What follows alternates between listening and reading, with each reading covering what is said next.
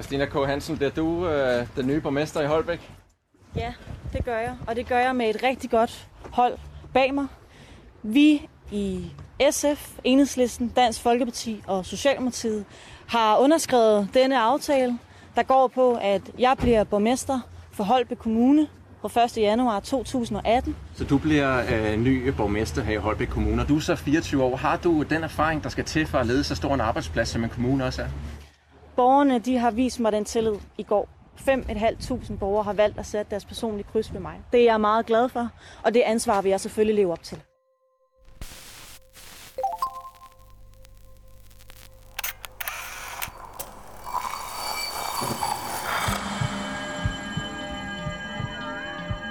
Vi ser os i spejlet hver dag. Som regler det i forbifarten. Vi scanner lige kort, om vi ser ud, som vi skal, inden vi fortsætter vores dag. Vi ser det samme spejlbillede igen og igen, i små øjeblikke. Men hvad sker der, når vi tager os tid til at se os selv i spejlet? Hvad ser vi, hvis vi ser os selv i øjnene? Sådan rigtigt. Jeg hedder Liva Mangesi, og du lytter til spejlet.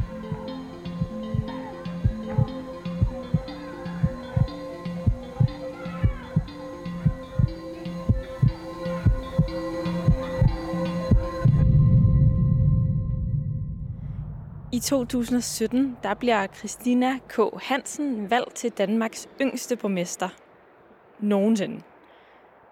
Hun er kun 25 år gammel, og så bliver hun pludselig ansvarlig for at få Holbæk Kommune på rette vej. Og selvom folk de siger tillykke, og hvor er det stort, og hvor er det stærkt, så rundt om alle de her lykønskninger, der stiller folk med det samme også det her spørgsmål, som handler om, kan hun klare det? Er hun gammel nok? Er hun erfaren nok? I dag der er Christina K. Hansen 28 år gammel, og jeg er nysgerrig på, hvordan al den her magt og succes og rekordkarrieren, den ligesom er landet hos hende. For hvordan føles det egentlig at have opnået så meget så tidligt, og alligevel have så sindssygt meget at bevise? Og det skal jeg finde ud af i dag, men først skal jeg lige finde hen til borgmesterkontoret her i Holbæk. Fordi det er simpelthen der, spejlet står i dag. Undskyld. Undskyld, må jeg spørge jer, hvor øh, rådhuset er? Ved I det? Ingen idé. Okay, fair nok. Tak. God dag. Okay. Nu tager jeg altså til Google. Kanalstræde. Ja, jeg tror umiddelbart. Nej, okay. Hmm. Nu kan jeg se et kæmpe skilt, hvor der står Holbæk Kommune. Og så ligger kontoret lige her. Helt ud til vandet. Jeg kan se, at Orø-færgen den sejler forbi nu. Her, hvor det blæser. Så nu vil jeg skynde mig ind.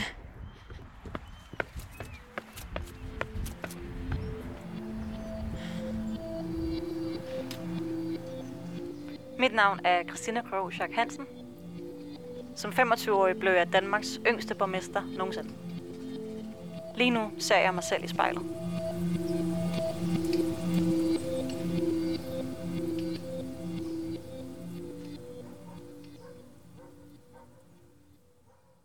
Det her er øh, forkontoret til borgmesterkontoret, han har sagt. Øh, hvor normalt sidder kommunaldirektøren derinde, og økonomidirektøren her, og vores velfærdsdirektør. Og herinde, der bor jeg, skulle jeg til at sige. Øhm, og har bærer jo ret meget præg af, som du måske kan se, at øh, jeg lige har fået en hundevalp. Øh, så der ligger et gnasket tykke ben og lidt hundefod og så lidt af hvert. Men altså, det tænker jeg, det kan du godt leve med, så det går nok. Sagtens. Og så kan jeg se, at du har nogle tegninger hængende øh, på, på tavlen der. Ja. Hvad er det, det er? Jamen, øh, ja, flere jo faktisk. Altså, det ene, det er et skilt, hvor der står borgmesterkontor Christina, øh, som du måske kan se, jeg ikke selv har lavet. Det er nogle børn øh, fra Svindinge skole, der har lavet det til mig, da øh, jeg flyttede mit kontor ud til Svindinge. Øh, det gør jeg ja, jo ikke under corona, men ellers så gør jeg normalt en gang i kvartalet, at så flytter jeg mit kontor væk herfra, ud af rådhuset, og ind i et lokalområde. Øh, ja, Svindinge har det været, og Vibberød og Jyderup, og Gislinge og en masse forskellige steder, fordi kommunen er så geografisk stor.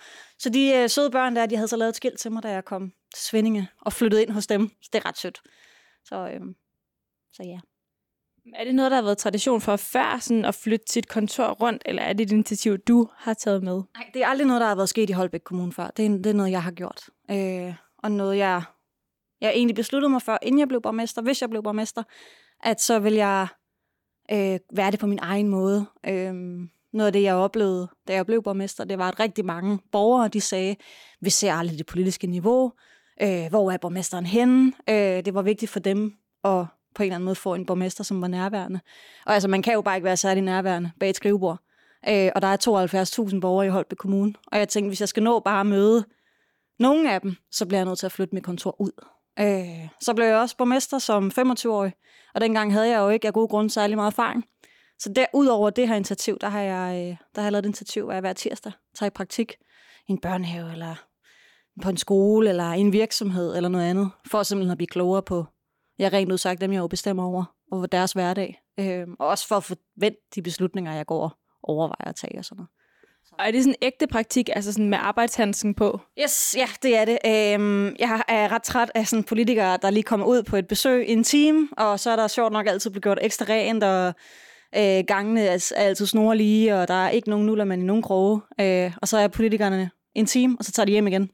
Og så får man jo ikke overhovedet indblik i noget som helst. Så jeg gør det, at jeg er der fra, fra medarbejderne møder ind om morgenen, til de går hjem. Og ofte bliver jeg også lidt længere. Og det ved jeg jo godt, det er jo stadigvæk bare et lille billede af virkeligheden. Jeg ved jo godt, det ikke er det fulde billede. Og jeg har da også oplevet nogle gange, at der har været gjort lidt ekstra rent, når jeg kom. Men det er trods alt et andet indblik, man får, når man er der en hel dag. Ikke?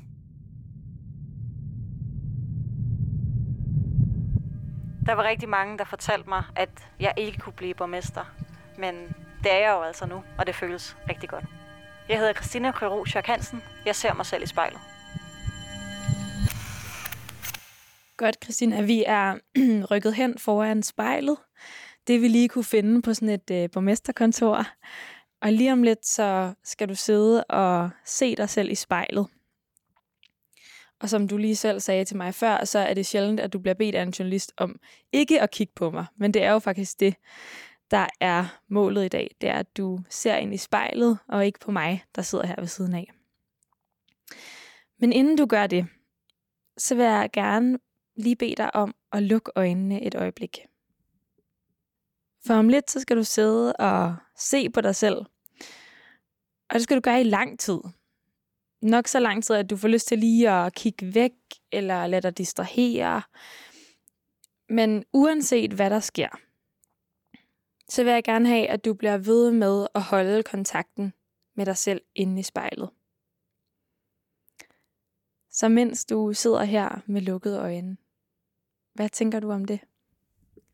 Jamen, jeg tænker, at det, det er både virkelig rart, fordi jeg er sådan lidt udmattet, så det er faktisk meget dejligt bare lige at sidde og slappe af. øhm, jeg tænker også, at det jo er, er meget uvandt. Øh, altså, jeg har aldrig prøvet før ikke at skulle kigge en journalist i øjnene. Og hvordan har du med, at du skal se på dig selv i så lang tid om lidt? Det tror jeg, at jeg er okay med, men det er jo altså lidt underligt. Øhm, vi havde jo også lidt svært ved at finde et spejl. Altså, jeg bruger meget sjældent spejl i mit arbejde som borgmester. Kom hvis jeg skal i fjernsyn eller sådan noget. Øhm, så det bliver da underligt, at skulle stå og kigge på sig selv på den måde. Det må vi se, hvordan det går. Og så vil jeg gerne bare lige bede dig om at tage en dyb indånding.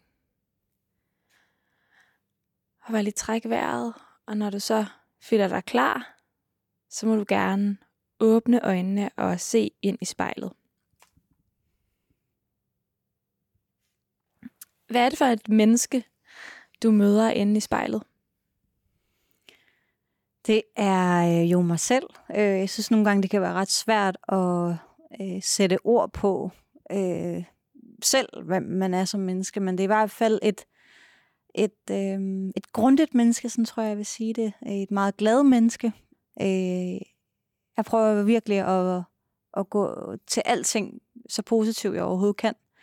Øh, det tror jeg også har reddet mig ret til i, i det job, jeg har. Jeg prøvet prøver at se alting fra måske ikke den lyse side, for det kan man ikke altid, men i hvert fald prøvet at gå til det så positivt som muligt. Øh, det er også et meget livsklædt menneske.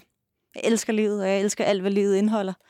På godt og ondt, faktisk. Jeg synes både alle de, de lyse, gode, sjove dage holder jeg meget af, men jeg kan faktisk også godt lide, når dagene er hårde og svære, og udfordrende, og når jeg kigger mig i spejlet nu, kan jeg godt se, at jeg har haft nogle hårde uger. Altså, jeg ser træt ud. Øhm, jeg kan se det rundt om mine øjne, at, at jeg er smårynket allerede. Og jeg er trods alt kun 28. Øhm, og det bærer selvfølgelig også mit ansigt præg af det, jeg laver. Så, øh, så et meget glad og lidt træt, øh, men ret begejstret menneske, det, det, er, det er den, jeg er. Du siger, at du kan se på dig selv, at du er eller du i hvert fald mærker, når du ser dig selv, at du er sådan grundig. Hvordan kommer det til udtryk inden i spejlet lige nu? Jeg ville ønske, at jeg kunne sige, at det kom til udtryk igennem mit tøj, eller mit meget øh, grundigt, flot opsatte hår, men det gør det slet ikke. Øhm, tværtimod måske i virkeligheden lidt. At jeg har taget en øh, lidt pænere skørt på til anledning, men den er krøllet. Øh, det er ikke sådan det, jeg forbinder med grundighed øh, for mig, og det er svært at se måske, i hvert fald i spejlet her, men så, så når jeg tænker på mig selv og, og at være grundig, så er det fordi, jeg, jeg går enormt meget op i det, jeg laver. Øh, lige nu for eksempel i det her interview, går jeg meget op i at være lige her. Øh, selvom mine tanker godt kunne gøre, at jeg var alle mulige andre steder, øh, så går jeg faktisk ret meget op i at prøve ligesom at blive der, hvor jeg er. Øh, grundig også i, i det, jeg laver. Altså, det er sindssygt krævende at være borgmester. Øh, men jeg prøver hver eneste dag jeg står op og gør det så godt jeg kan. Øh, og, og også i de relationer, jeg har til mennesker. Både mine venner og min familie, men også borgere, jeg møder. Altså, vi taler også lidt om det før, at være grundig i sine relationer. Øh, Øh, rent faktisk gå op i mennesker, og ikke bare lade som om man går op i dem. Øhm, og når jeg kan se det, så er det jo nok fordi, jeg kan se, at jeg ser lidt udmattet ud. Øh, fordi det er jo det er jo tidskrævende, øh, men jeg synes, det er vigtigt.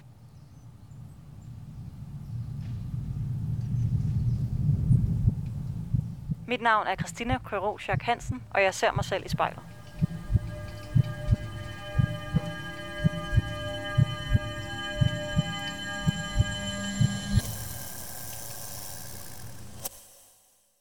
Der er jo nogle mennesker, der allerede fra at de er børn helt tidligt i livet bare ved, at øh, de skal være skuespillere, eller de skal være astronauter. Jeg vil sige, det er ret sjældent, at jeg hører nogen øh, helt små børn sige, at de skal være borgmestre. Men det, jeg godt kunne tænke mig at høre fra dig, det er, hvornår ved du første gang, at det er det her, du vil? Du vil være borgmester. For mig kom den erkendelse i, øh, i flere niveauer i virkeligheden. Øh, jeg kan godt efterrationalisere mig frem til, at der var noget helt tilbage i folkeskolen, der gjorde, at min kærlighed til Holbæk var en anden end mine klassekammerater. For eksempel, da jeg efter folkeskolen, så gik jeg i gymnasiet, og da jeg var færdig med det, så rejste alle mine venner til København og til Aarhus, de fleste til København.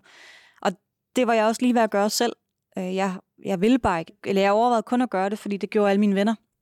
Øh, der har altid været noget, der bandt mig til byen her.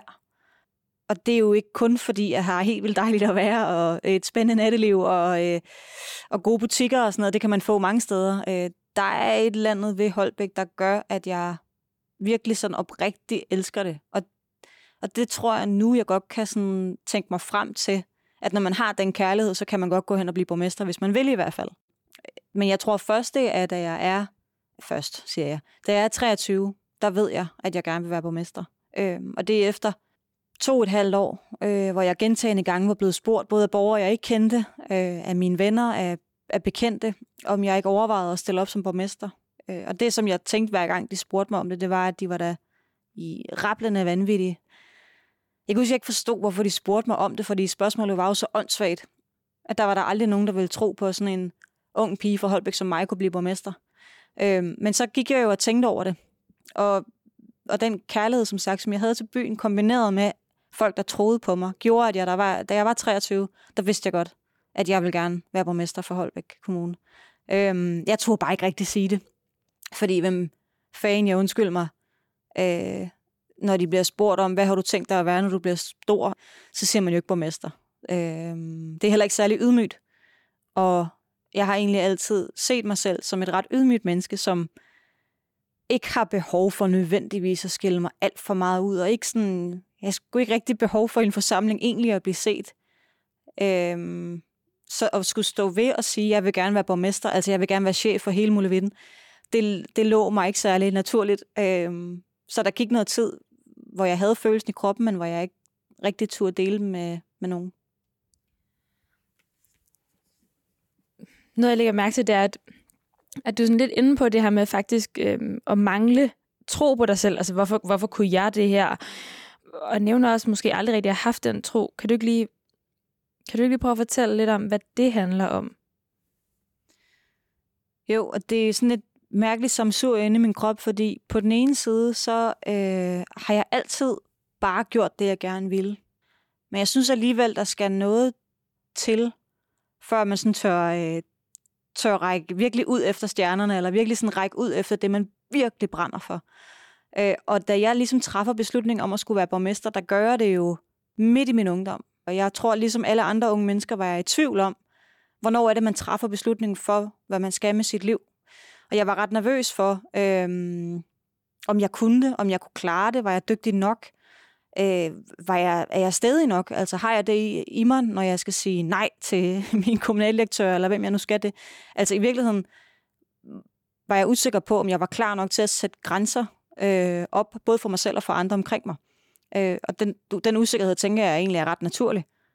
Øh, jeg, jeg fandt så en ro i alligevel, at det var jeg klar til. For jeg vidste godt, hvad det var, jeg ville, og jeg vidste godt, hvad det var, jeg ville med, med kommunen også.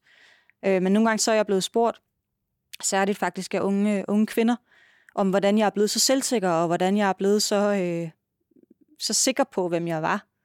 Og det, øh, det tror jeg stadigvæk, jeg er ved at finde ud af, faktisk. Altså, jeg er ikke mere sikker end så mange andre. Jeg er lige så usikker, og har lige så mange dage, hvor jeg er derhjemme, og øh, er i tvivl om mig selv, og er i tvivl om, om ja, alt, alt, hvad der ligesom foregår inde i en. Så der tror jeg, jeg er ret normal.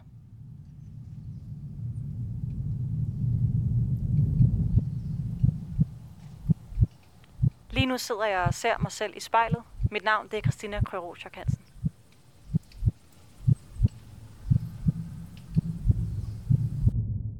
Så, så sådan en dag, som du har, hvor du måske bliver i tvivl om hende der inde i spejlet, der sidder og kigger tilbage på dig.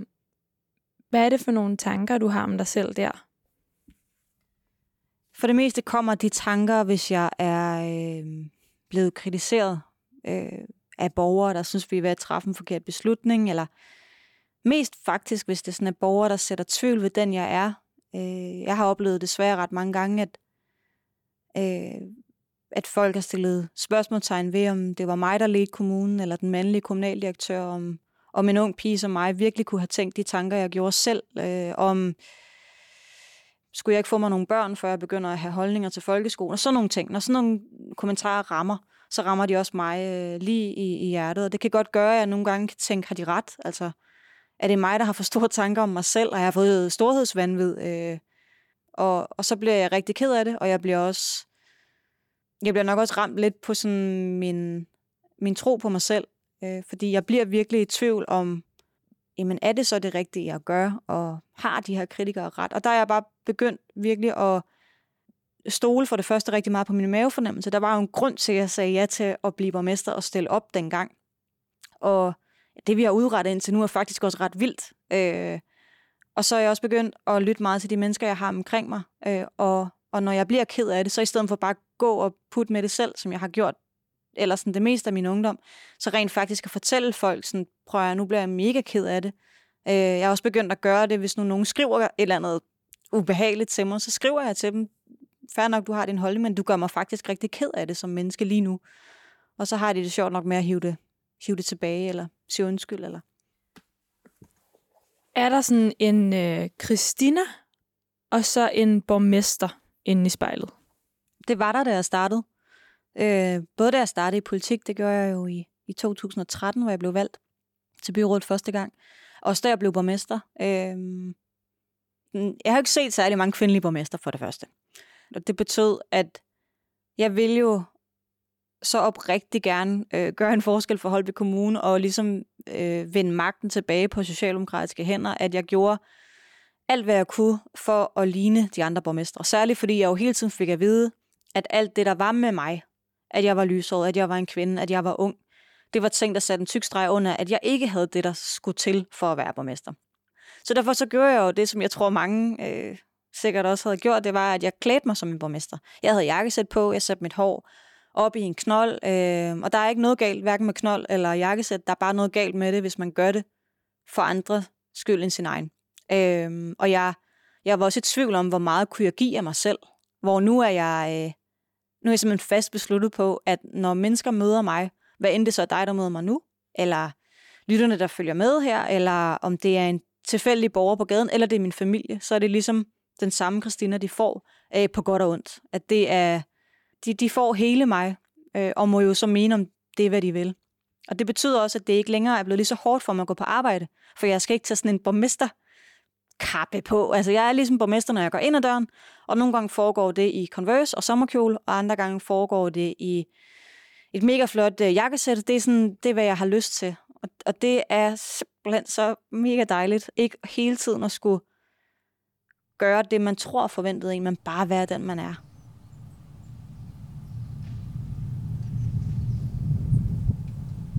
Mit navn er Christina Køro Hansen, og jeg ser mig selv i spejlet.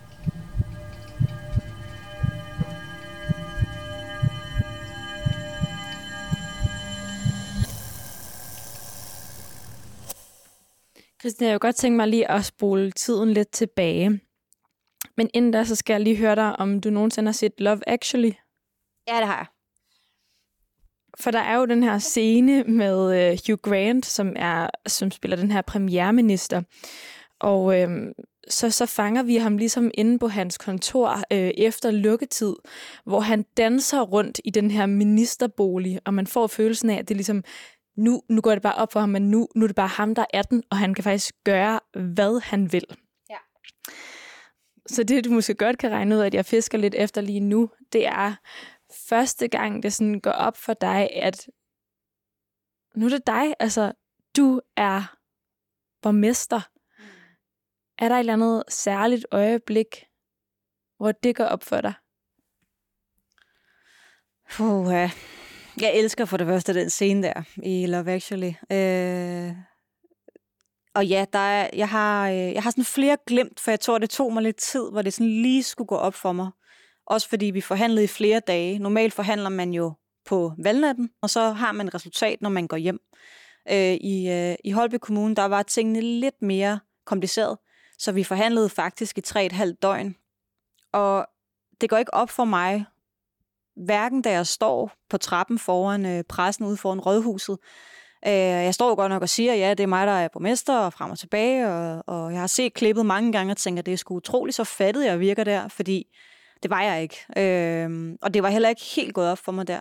Der var det faktisk går sådan virkelig op for mig. Det er, da forhandlingerne er slut, papirerne er skrevet under, pressen er taget hjem, øh, alle de andre partier er også taget hjem, og jeg skal ligesom bare gå hjem fra rådhuset. Øh, ja, jeg ved ikke, hvordan jeg havde troet, det ville være i det sekund, jeg var borgmester, men jeg finder i hvert fald bare mig selv gående sådan med min taske, lige så stille, øh, op ad Algade, hovedgaden hos os her i Holbæk, og skal ligesom bare hjem til min lejlighed, og jeg kan huske, de har lige hængt julelys op, og julepynt og sådan noget. Der går det ligesom op for mig, at hvad end, hvad end der skal til at ske nu, så er jeg altså blevet borgmester. Og jeg kan bare huske, at jeg tænker, julelyset var rødt øh, for første gang. Jeg kan huske, at jeg tænker, jeg ved, om de har hængt rødt julelys op i gaden, fordi de har fået en socialdemokratisk borgmester. Og det var selvfølgelig ikke derfor. Øhm, men der var sådan en ro over mig lige der. Og i den ro, der gik det op for mig. Nu var jeg faktisk borgmester. Og det var min fødselsdag faktisk også. Det var, der græd jeg bare. Der, der græd jeg helt vildt. For første gang, tror jeg egentlig, i de der dage der af glæde. Ikke? Hvis du nu i de dage her, lige efter du er blevet valgt som borgmester, sådan havde fanget et blik af dig selv inde i spejlet, lige sådan lidt glemt. Hvad havde du så set? Det er nok lidt afhængigt af, hvornår på dagene I havde set mig. Øhm, fordi det, man aldrig så, og det jeg aldrig har fortalt, og det får I så at vide her for første gang, tror jeg, nogensinde egentlig, det var, at på selve valgnatten, 21. Øh, november, der øh, var der fuldstændig vildred om, hvem der skulle være borgmester. Øhm, rigtig mange havde dømt mig ude på grund af min alder. Og så var der nogen, der tænkte, vi kunne også prøve at give hende der nogen en chance. Altså, herregud, hvor galt kan det gå? Og, og jeg kan huske, at jeg har et opkald, som jeg laver til min far, som har støttet mig, både ham og min mor, hele vejen igennem det her. Og jeg kan huske, at min far tager telefonen, og, øh, og jeg er sådan helt stille, og kan næsten ikke få det sagt til ham, men hvor jeg ligesom siger, far, jeg tror desværre ikke, at det blev den her gang. Det, som jeg jo ikke kan se på den anden side af, af røret, det er, at min far han er derhjemme i stuen, og har øh, haft sine briller i hånden, og han sådan kaster dem ligesom bare igennem stuen i sådan en afmagt. Fordi det, vi begge to godt vidste, det var, at det handlede overhovedet ikke om, Socialdemokratiet havde fortjent øh, borgmesterposten eller ej. Det handlede om min alder. Og det vidste vi begge to godt, både hvor urimeligt det var, men også, at der var ikke rigtig noget som helst, jeg kunne gøre ved det. Øh, og han kaster ligesom bare sine briller der igennem stuen, øh, og jeg ligger på, og der sker der faktisk noget i mig, og det blik vil jeg gerne se det i spejlet, fordi der tænker jeg, nej, det kan fandme være løgn. Det må kunne lade sig gøre det her. Og jeg ringer til Enhedslisten og til SF og siger, at vi mødes på Rådhuset nu. Og så mødtes vi på Rådhuset, og jeg sagde til dem, at jeg havde simpelthen brug for, at nu skulle vi stå sammen om det her, og vi skulle skabe mere velfærd i kommunen, og vi skulle rydde op i økonomien, og alt det der, vi var enige om. Og vi må gøre det sammen med nogle partier, vi måske ikke plejede at samarbejde med, det her tilfælde Dansk Folkeparti. Men hvis det var det, der skulle til, så var det selvfølgelig det, vi ville gøre. Og det blik, jeg sendte dem, jeg tror, der har været meget bestemt. I hvert fald så skete der det, at vi gik op på Rådhuset bagefter, underskrev den der aftale. Jeg blev borgmester, og vi gik ud i pressen og sagde det. Og så havde jeg fødselsdag, og så gik jeg hjem og sov. så, så der er sket et skifte der, simpelthen. Øhm, og det blik der, det var meget besluttet, og meget fattet også, at nu måtte det skulle være nok med alt den snak om min alder. Ikke? Ja, for det der, der sker der, hvad er det for nogle kræfter, du samler lige der? Jeg tror, jeg tænkte, jeg skulle gøre det på vegne af alle unge, der havde fået at vide, at der var noget, de ikke kunne blive, fordi de ikke var gamle nok. Altså, der var 5.500 borgere, der havde stemt på mig øh, til valget. Og det var dobbelt så mange, som den, der havde fået anden flest stemmer. Og jeg kan huske at tænke, hvis det eneste dårlige, de har at sige, det eneste argument, de kan hive op af hatten, det er min alder, som jeg jo altså ved gudgrød ikke kan gøre særlig meget ved, og det går der gudskelov fremad, at så må de simpelthen komme med en bedre forklaring og, og den kraft, den, øh, den var stærkere end noget andet, jeg har oplevet. Og den, øh, ja, den fik det hele til at gå op. Jeg hedder Christina Køro Hansen. Lige nu der sidder vi på mit borgmesterkontor i Holbæk, og jeg ser mig selv i spejlet. Vi sidder her på borgmesterkontoret i Holbæk, Christina, hvor du er borgmester, og du har sat dig foran spejlet sammen med os i dag. Du taler også selv om det her øh, nyhedsklip, der er, hvor du kommer ud og er blevet borgmester i 2017. Og når man hører sådan nogle af de spørgsmål, som du får lige efter du træder ud, og generelt som der kommer lige efter i pressen, så handler det jo ret hurtigt om, om du er klar til det, om du kan klare det, om du har den rette alder, om du har nok erfaring. Så hvordan synes du, at Christina inde i spejlet, hun sådan bliver mødt af verden. Jeg kan i hvert fald huske, at jeg havde sådan en følelse i kroppen at nu skulle jeg sat med bare vise dem. Øh, det var en ret fed følelse, fordi det var sådan en følelse af, af gejst. Men jeg kan faktisk huske, at jeg tænkte, hvorfor kigger jeg ikke på dem, jeg har stående lige ved siden af mig? For jeg stod der jo ikke alene. Altså, hvor, hvor jeg havde jo John Harpøt, Karen Testrup og Bente Røtik, og så Lars Dinesen, min egen gruppeformand, stående lige ved siden af mig. Mega erfarne, mega dygtige mennesker, øh, som for det første jo altid ikke havde peget på mig, hvis de troede, jeg ikke var klar. Det var det ene. Men de vil jo også være der, hver gang, at der var noget, jeg ikke har prøvet før, eller hver gang, der er noget, jeg har tænkt, det her ved jeg ikke lige noget om, så har de været der hele vejen igennem. Så jeg følte mig, jeg følte mig ikke alene, men jeg kan huske, at jeg tænkte, I tror, jeg er alene om det her. Det er jeg ikke. Ja, for det kan godt være, du ikke er alene om det, men der er jo kun én der er borgmester. Det er dig, der sidder med det endelige ansvar. Der er ikke nogen at skyde skylden over på. Det er dig, der har den. Så føler du dig nogensinde alene i det? Nej, jeg tror, jeg føler mig ikke alene men jeg føler mig ret tit ensom. Jeg synes, det er to forskellige ting. Jeg er ikke alene. Jeg har gode mennesker omkring mig. Jeg har mennesker, som vil mig det bedste, og vil kommunen det bedste, mest af alt nok i virkeligheden. Men det ændrer ikke på, som du også siger, at jamen, når dagen er omme, når beslutningen er truffet, så selvom der er et flertal bag, så kigger borgerne jo på borgmesteren. Øh, særligt i de svære sager. Så jeg kunne godt tænke mig at dykke lidt mere ned i den her ensomhedsfølelse, fordi hvornår har du oplevet, at den har været størst? Øh, den var størst i starten, fordi jeg, jeg, jeg skulle lære at være sårbar, og jeg skulle også lære at vise min sårbarhed. Så i starten, der gik jeg meget med de svære beslutninger alene. Og de dage eller de uger var, var utrolig ensomme. Øhm, så tog jeg mig faktisk en lederuddannelse. Jeg troede, jeg skulle hen og lære at være sådan en rigtig chef, og øh, lære at sætte mig om det store bord og bestemme og sådan noget. Og det kom ham træneren der så hen til mig og sagde, det kan du godt i forvejen, jeg skal lære dig at være sårbar, for det har du ikke styr på. Og jeg kan huske, at jeg følte mig snydt, øhm, men manden havde jo ret.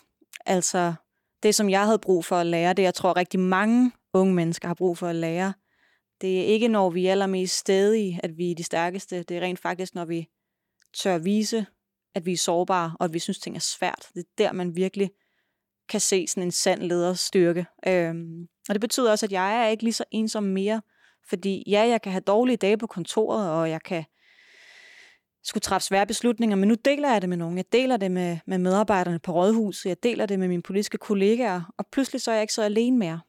Og øh, det har været en kæmpe, kæmpe, kæmpe læring for mig at forstå, at jamen, at sige tingene er svært, er ikke det samme som, at man er svag. Så nu siger du selv, at det er noget, rigtig mange unge mennesker kunne være bedre til det her med at vise deres sårbarhed.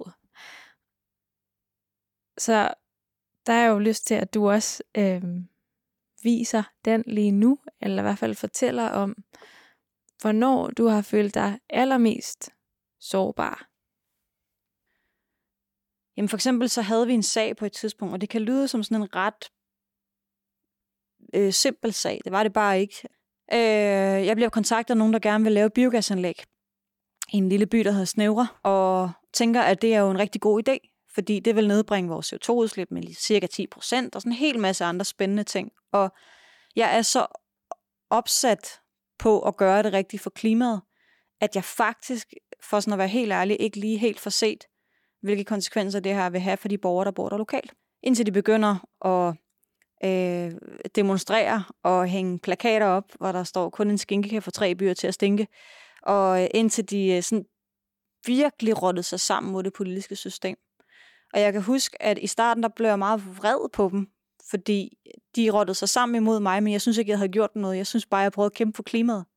Og der kan jeg huske, at jeg står i byråsalen og øh, skal træffe en beslutning om, hvad er det, jeg skal gøre her, som er det rigtige. Og det lyder super banalt, det er det bare ikke, og det har mobiliseret mange, mange, mange hundrede mennesker her. Og der vælger jeg at træffe den beslutning at, at vise svaghed og sige, at jeg har begået en fejl. At jeg havde ikke fået lyttet til de her borgere inden. Jeg havde ikke fået sat mig ordentligt ind i tingene. Jeg havde ikke fået forholdt mig til, hvordan øh, det faktisk ville få en negativ konsekvens for de mennesker, som boede der og skulle cykle der med deres børn, og jeg ved ikke hvad. Og det havde jeg ikke sat mig ind i, og hvis jeg havde sat mig ind i det, så havde jeg aldrig peget på den placering til at starte med. Og jeg kan huske, at jeg fik at vide øh, af nogen efter det møde, at, øh, at det var at vise svaghed over for borgerne, men jeg har aldrig følt mig stærkere, fordi jeg havde faktisk stået ved det, jeg troede på inde i maven, og ikke det, som alle mulige rådgiver måske ville fortælle mig var det rigtige. Og ja, der, der kan jeg virkelig huske, at jeg tænkte, nu bliver jeg simpelthen nødt til at være sårbar og erkende, at jeg har begået en fejl her. Fordi hvis ikke jeg gør det, så skal jeg leve med det resten af mit liv, og det tror jeg havde været en forkert beslutning. Tusind tak til dig, Christina, fordi du vil sætte dig foran spejlet i dag, og også vise din sårbarhed. Selv tak. Og tak fordi du kom her til Holbæk. Det er jeg virkelig glad for. Ja, mange tak fordi jeg måtte komme.